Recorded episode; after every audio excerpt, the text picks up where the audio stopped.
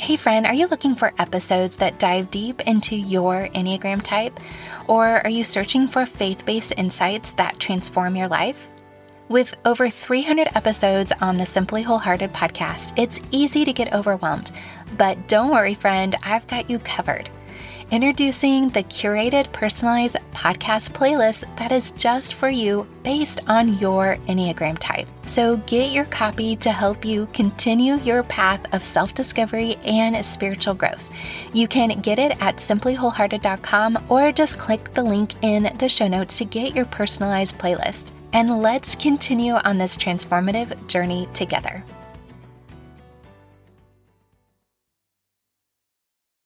Have you found yourself saying things like, You shouldn't let people walk all over you?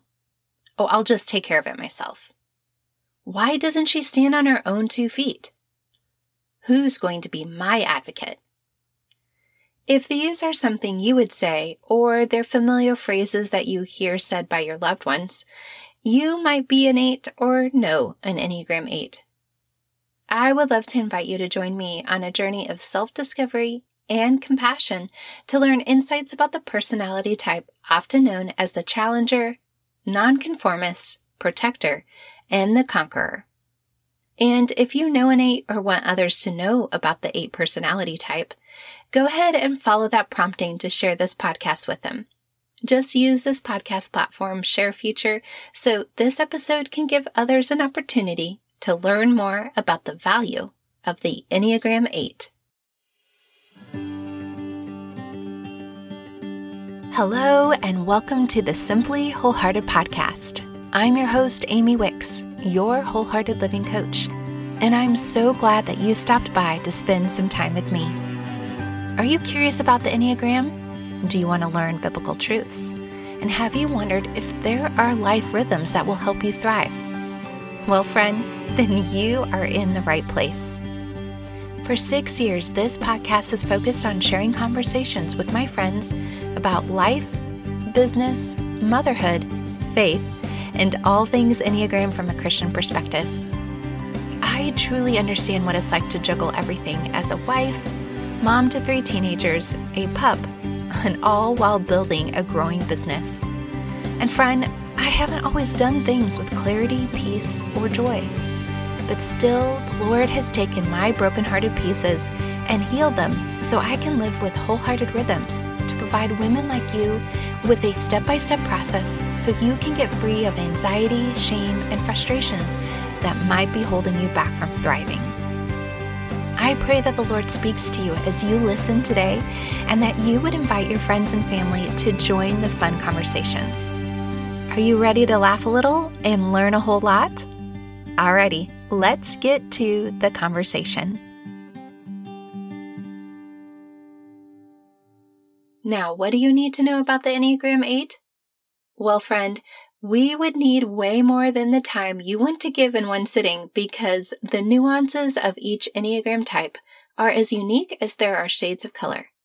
But this episode will offer some highlights to help you understand more about the perspective of an 8. As we dive in, I want you to know that if you want more Enneagram or specific Enneagram 8 resources, I've got you covered. You can head to the show notes for podcast recommendations and so much more. In this specific episode, I'm going to share unique traits and insights into this assertive personality. And then you're going to get a first hand account of an Enneagram 8 and her experience in the self discovery and wholehearted process. Last, I would love to invite you to listen all the way to the end because one of the Wholehearted Collective coaches, Deanna Sudum, will finish this episode with a scripture and prayer specifically for you or for you to share with your loved one. So, what does an Enneagram 8 look like as a child? Well, they're definitely independent. They really do not like being controlled. Sometimes they can be perceived as loners, they tend to take charge and lead others, even from a young age. Many Enneagram 8s identify with the narrative that their childhood was cut short and they had to grow up too quickly. They have felt a need to be stronger than they were, and very few people, including their parents, could be trusted with their most vulnerable selves. Sometimes this personality type would cover their tenderness by presenting as crass, combative, and contrary. Ultimately, they've misunderstood that innocence, vulnerability, and trust are weaknesses. The desire to protect themselves evolves and grows as an Enneagram 8 continues to move through the world. Eights are motivated by their desire to be in control and behave in a self reliant manner. They want to have an impact on the world and feel the measure of invincibility. The eight's decision making strength associates them with what is known as the gut triad. And those in the gut triad are the 8, 9, and 1. They have a gut reaction immediately, and then they incorporate feelings or thinking afterward. They strongly desire justice, fairness, or control over the outcome. And their reaction when things are deemed unjust, unfair, or under someone else's control will often be in the form of anger, which is their emotional struggle. And while eights do struggle with anger, it's often channeled towards their zealous passion for protecting, defending, and championing others. The eight's communication preference falls within the assertive stance in the Enneagram, which means they are future focused and are oriented to what must be accomplished next. And this might create a lack of contentment with their station in life or authority, opportunity, goals, or even a lack of ability to celebrate what is good and flourishing right now or within their four walls. When it comes to expressing feelings, it's essential to understand that the eight is feeling repressed. This might seem rude or even incongruent because of their passion, but here's the deal. Passion itself is not a full range of emotion. It's purely one emotional expression. The eight is invited to be cognizant of their tendency to love or hate it, and then be willing to live in the middle space of just being okay with it. When faced with loss and grief, the eight may naturally grieve what will happen in the future. So, in the face of loss, they may have already grieved that moment that they're in, and they're ready to move on to the next thing. Or they may be grieving about the loss that is coming in the future. Like all Enneagram types, the eight's wings are on either side of its number on the diagram. The Enneagram 8 Wing 7 tends to be more extroverted, enterprising, energetic, quick, materialistic, interested in power, and egocentric. The Enneagram 8 Wing 9 tends to be more mild mannered, gentle, receptive. They enjoy their comforts, are people oriented, and they tend to lend their quiet strength on the regular. When eight's triggers are activated, they may self sabotage and engage the low side of the five, becoming secretive and fearful that others will betray them. They're less in touch with their feelings and withdraw from others, which may inadvertently cut off good relationships or build a wall towards those relationships. When eight practices rhythms of consenting to stillness, it naturally teaches the subconscious restraint and in restraint, the eight can better discern what the Lord is compelling them to do. And this opens the door to encounter Jesus, the true protector. Their broken-hearted moments are transformed into wholehearted healing as they declare these truth statements. May I be open hearted, may I be loving, and may I be vulnerable. When eight deliberately consents to stillness, it's not a matter of acquiescence, but rather a submission to trusting God. Instead of overdoing it or using it as an assertive posture in prayer, resting in peace creates vulnerability with our Creator. These spiritual rhythms engage the quality traits of the Enneagram 2. I love that AJ Sherrill advises in his book, The Enneagram for Spiritual Formation, that the season in the church calendar that an eight should most intentionally engage is Pentecost, because it serves to remind them that God cares about justice even more than they do. In addition to spiritual rhythms, here are three practical tips for an Enneagram 8 to remember. First, regularly find a physical activity which gives a positive outlet to your energy. Second, pause for 10 second intervals frequently to slow down your reactive impulse and move to responsive engagement with others. And third, practice vulnerable conversations. Even though this might initially cause some anxiety, over time this can become more natural and comfortable. Would you like to meet an Enneagram 8? Let me introduce one of my clients, Melanie Erickson. I'm so grateful for her trust over this last year and even more thankful that she is willing to share some of her story with you. Hi, my name is Melanie Erickson. Proud to be a Canadian, born and raised in the Prairie Provinces, now residing in the small rural town called Athabasca in northern Alberta, or as we call it, God's country up here. I am an interior and landscape designer through education, but it's mainly a natural thing for me. I live with a ferocious desire for learning anything new or what I simply don't know about yet, and have acquired a special passion for examining the Bible and its all its continuous and timely revelations. It's truly the living word of God I have discovered. I am a senior now by public decoration, and birthday over the hill and ready to retire. Ah, no, that's not me. Oh, sure, I'll take all the perks and discounts, but I like the hills.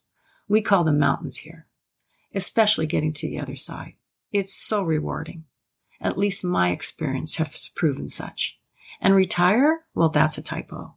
I spell retire R-E-F-I-R-E. New season, new focus, keeps all my energy directed in all the right places. It's bottled, you know, so I never run out. So for close to 40 years, I have been married to the same easygoing jack of all trades, Enneagram 9 farmer. Together we have pursued many things, accomplished much, sacrificed more, and failed at many of the most important things like relationships. But by God's grace, we are wiser and forever grateful for it all. Our greatest joy by far is our four now grown and married children their spouses, and the 11 beautiful, fun loving grandchildren they have blessed us with. Immediate family and its connection has and will continue to be a major priority for us both. And so my Enneagram journey begins here. I was introduced to the Enneagram as a member of a local women's board. Our director was using this tool as a way to understand her employees and them each other. As a former True Colors and Personality Dimensions facilitator with experience in both DISC and Meyer Briggs, I was naturally intrigued by this Enneagram concept, its origin and application. I read my director's book, the author and title escape me, wrote some notes to go with it. It seemed both interesting yet confusing at the time. I didn't type myself. I returned the book, and that was that. Fast forward 10 years or so, when I met an extended family member at a large evangelical conference, mentioning she and her hubby were taking Enneagram electives to better understand each other, as she put it. My internal gut response led me to revisit and research the whole Enneagram thing in its entirety, as a goal of mutual understanding resonated with me too, especially with my husband. Communication for me was rough and tough. Intimacy was a foreign word. My truths seem to lead to conflict, an unhealthy assertive stance I now know, which led to chaos and hurt, which resulted in withdrawal, silence, often accompanied by shame and guilt, and distancing for a time, until at least the next time. Press repeat. And repeat. Not much understanding, just a lot of ingrained self-defeating reactions. I later learned that being tough wasn't going to get me the love I desired, but being vulnerable would. To not fight a battle I couldn't win on my own, but let God fight that battle for me was key. So, with a sincere desire to be and do better, I Googled lots, read even more books, took all the tests. They were pretty accurate for me. Either I was an eight or a five and completed a series of self-directed courses, also listening to a myriad of podcasts. It all seemed daunting, actually overwhelming.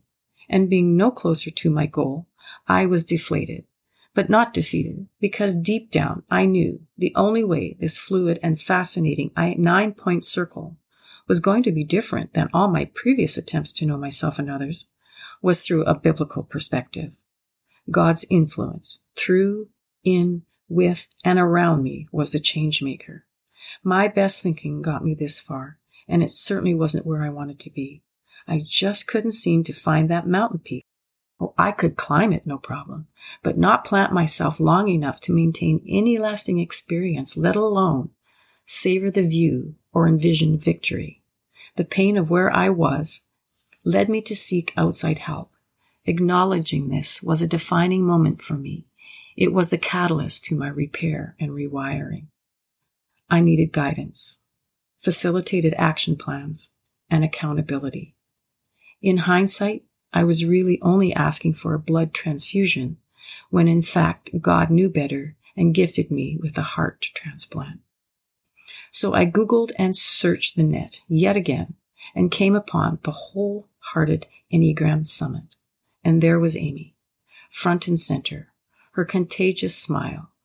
Fun laugh and warm hearted nature stirred me, but it was further listening to her and her teachings that her true passion depth and dedication to the Enneagram from a biblical viewpoint sold me as the coach for me. May I mention, she too has an Enneagram husband, and I thought she could possibly have tips to help me fix mine. Amy held space for me.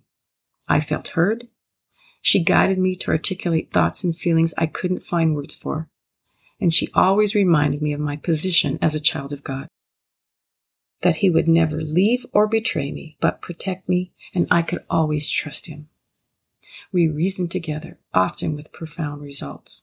We shared resources. We prayed together. Okay, Amy did all the praying, and I was the blessed recipient. For me, the whole coaching experience was a divine encounter. I didn't realize that until many times after the fact. And often it was emotionally moving for me seldom seen as an outward expression on my part, but truly there nonetheless, I knew. As much as I thrive on a challenge, what I needed was to be championed, or at least my heart did. And Amy was always there for me. She softened the process to wholeness with honest, thought provoking questions I could ponder, and I seriously did. She was the vessel to renew my mind with compassion, even humility, to see motive behind one's actions, not just the behavior itself. The why, not just the what. Truly, for a large portion of my life, I had felt misunderstood or at least misplaced, especially as a woman. Too much, too fast, too bold, too strong, too everything. And holding back or being less than who I was of not my beloved self was a solution for me, but not. I felt Amy got me, really got me, and she helped me get me. And for that, I am truly grateful. What I know for sure now is that I am a strong, I can do all things through Christ who gives me strength, and confident eight woman with an adventurous, fun loving seven wing I truly appreciate more where I am at, at any given moment, where I've been and where I'm going. My contentment quotient has been raised. Hallelujah. Five is certainly my stress path as withdrawing and seeking intellectual solace is comfortable. But I'm curious now, not condemning of my wounded child, and I'm learning to accept God's truths and promises over the lies that they may creep up. Are they true? Are they helpful? Are they kind? I ask myself. EIP or Enneagram internal profile has given me a life saving rhythm. I now intentionally know and choose to move forward to my two, that being vulnerable to those I trust right now is my strength.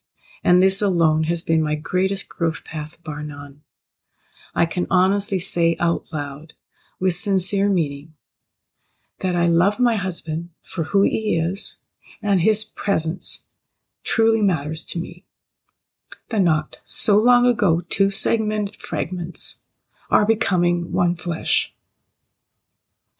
We have laid bare our true selves, and what a healing journey we are still on.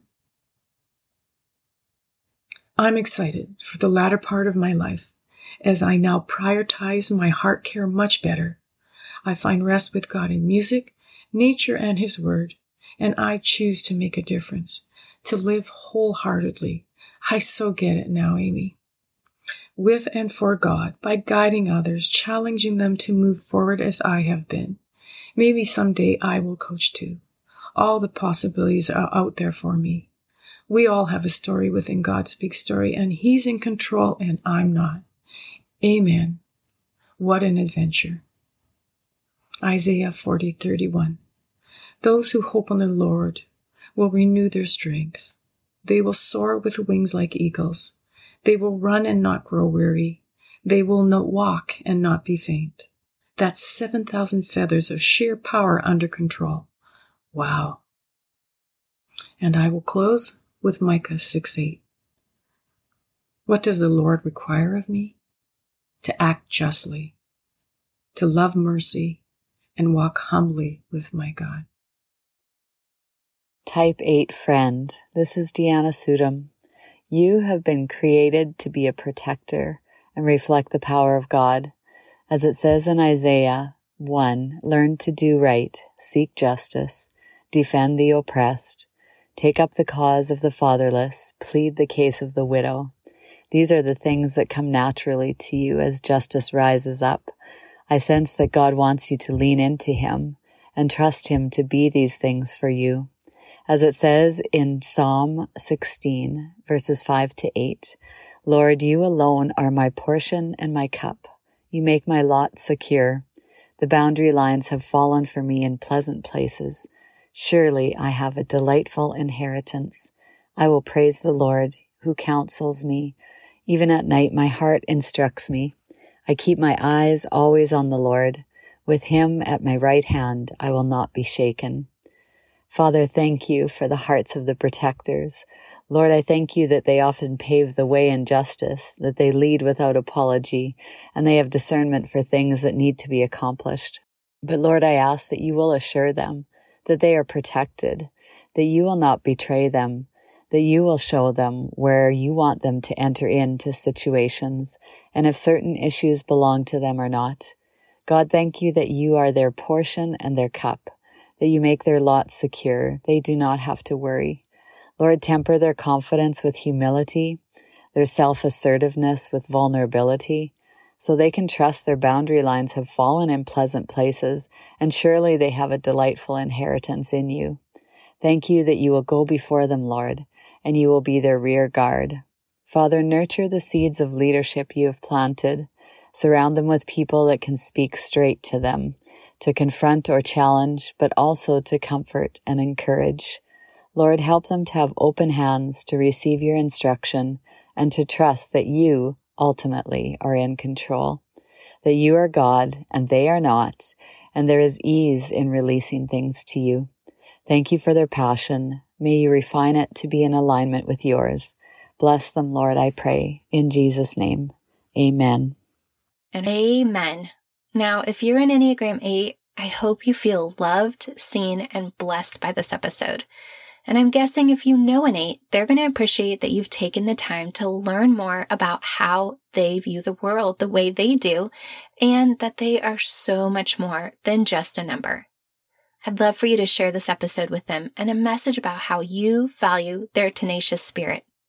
Remember, I've got loads more about the Enneagram 8, so if this just barely whet your appetite, well, then dive into the show notes where I've got a lot of information for you to check out.